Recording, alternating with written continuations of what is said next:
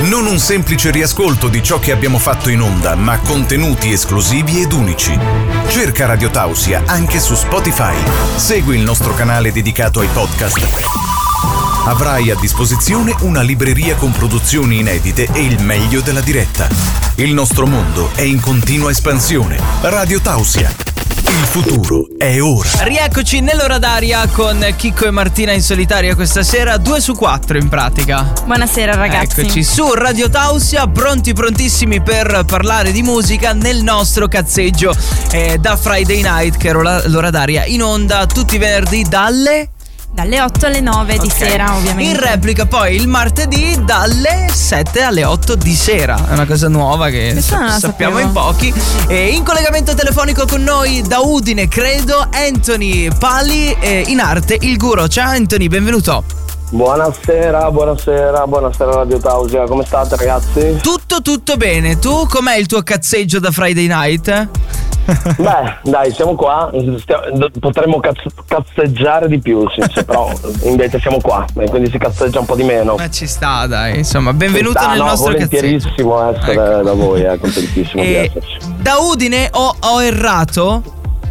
No, sono, sono cresciuto a Manzano, però sì, vivo a Udine adesso. Zone Ho vissuto un po' in giro, un po' a Zingarello, ho vissuto a Milano, Londra. Ho girato un po' e adesso sono tornato nella Tana, però Manzano mi sembrava troppo e quindi Ok. viviamo a Udine città. Sì. Un, un po' più city, un po'. Un Giusto? po', un po'.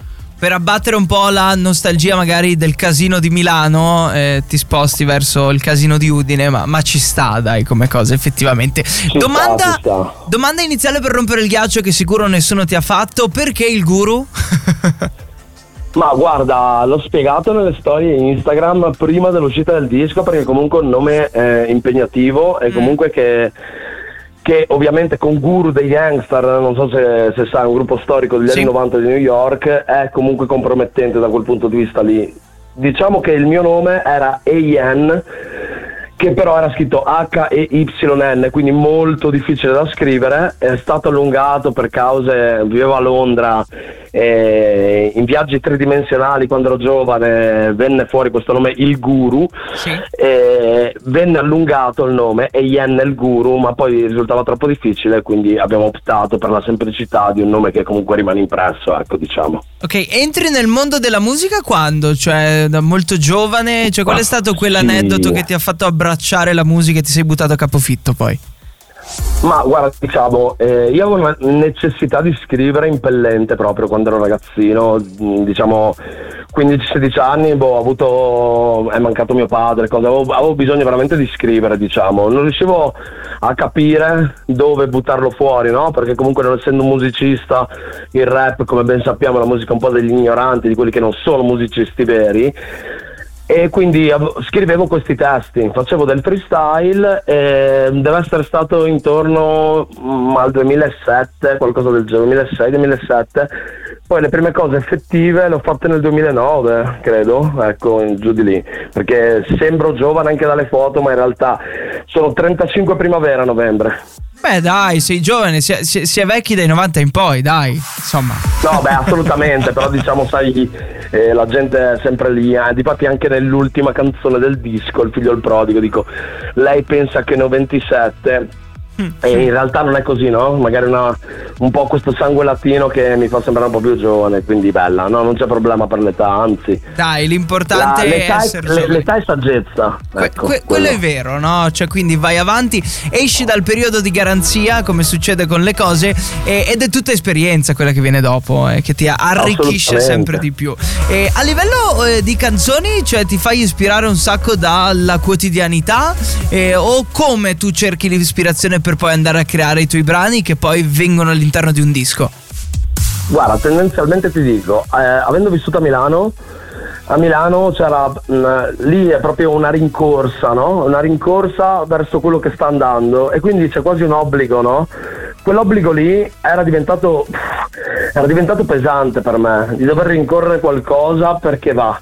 Invece tornando qua, tornando un po' più alla, a essere terra a terra, a lavorare con gli amici e le cose, sono veramente, ho, ho reso poetico ho reso poetica magari la mia sofferenza del tornare qua e quindi i fatti di ogni giorno riuscire a metterli in rima, riuscire a renderli profondi, con magari un malessere che può essere eh, generazionale, ecco, diciamo, no? E, mm-hmm. e quindi, boh, sì, prendo, prendo spunto da quello che accade giorno per giorno e cerco di di, con parole semplici, diciamo, di riuscire a esprimere dei concetti profondi. Questa è la, la maturità che ho, che ho, acquisito negli ultimi due anni, sinceramente. Parole semplici, concetti profondi, questo è il, diktat. Il diktat. Quindi parole le metti tu, poi ti occupi tu anche della parte musicale o ti affidi a qualcuno di, di esterno, no, qualcuno che no. conosci?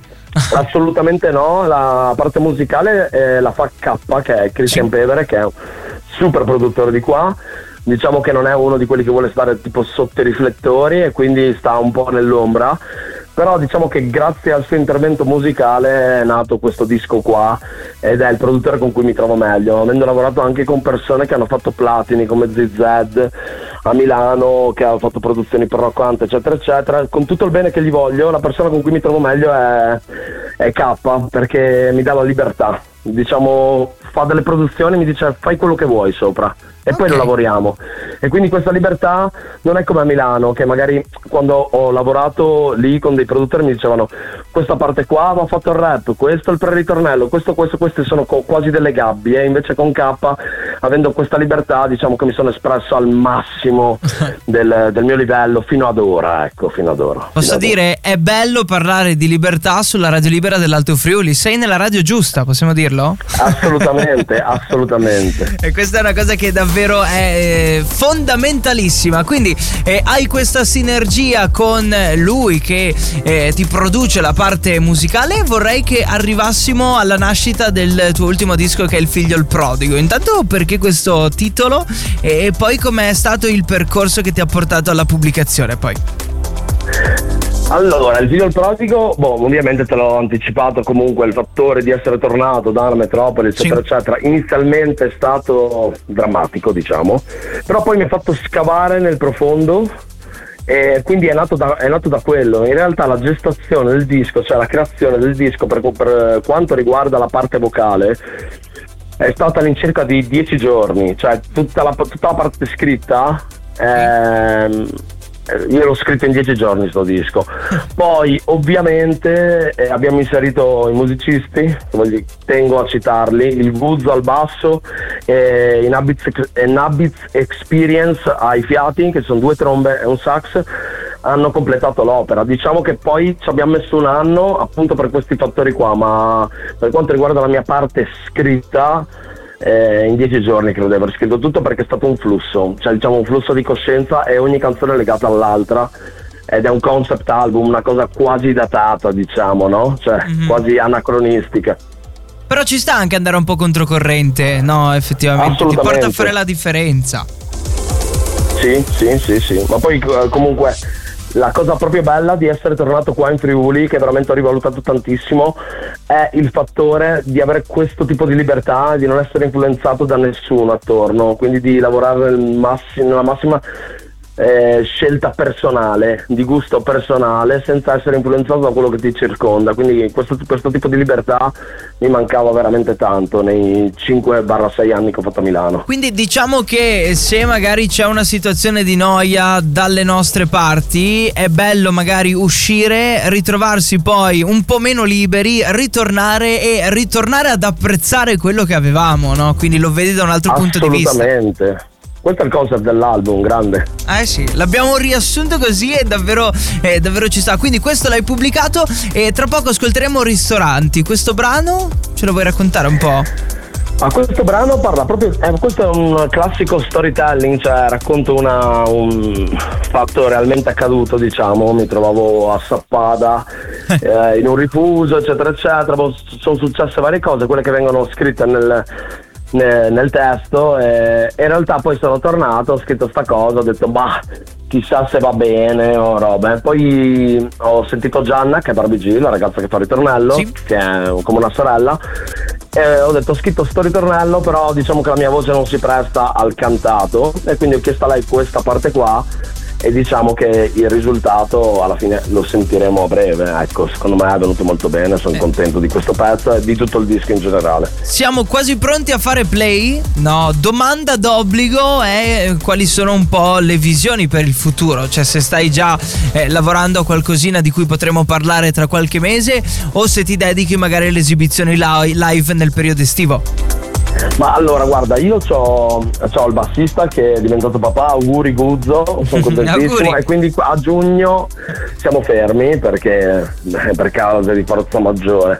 Poi il 15 siamo a San Vito al Tagliamento, al circolo Arci Kral. Sì. E, ehm, e, il 21 siamo a Trieste al binario 9, quindi abbiamo un po' di date, poi ne abbiamo alcune a settembre, però non sono ancora definite, quando ci saranno ve le diremo. Poi in realtà, appunto, visto che il disco è stato scritto in dieci giorni, ho moltissime canzoni lì eh sì. che sono lì ferme e che lavorerò durante diciamo, il periodo autunnale per uscire um, in, diciamo, in inverno e poi eh, promuovere meglio diciamo, l'estate prossima a suonare molto di più visto che il disco è uscito a maggio è stata un po' una complicanza perché siamo andati un po' avanti no? sarebbe dovuto eh uscire sì. a febbraio però fra una cosa e l'altra quindi adesso facciamo un paio di date e poi adesso sto, sono già al lavoro su un prossimo EP che sarà di 6-7 canzoni, qualcosa del genere, che uscirà sicuramente in inverno. Ok, poi magari per l'inverno ci risentiamo. C'è Martina qua in studio con me che ha l'ultima domanda.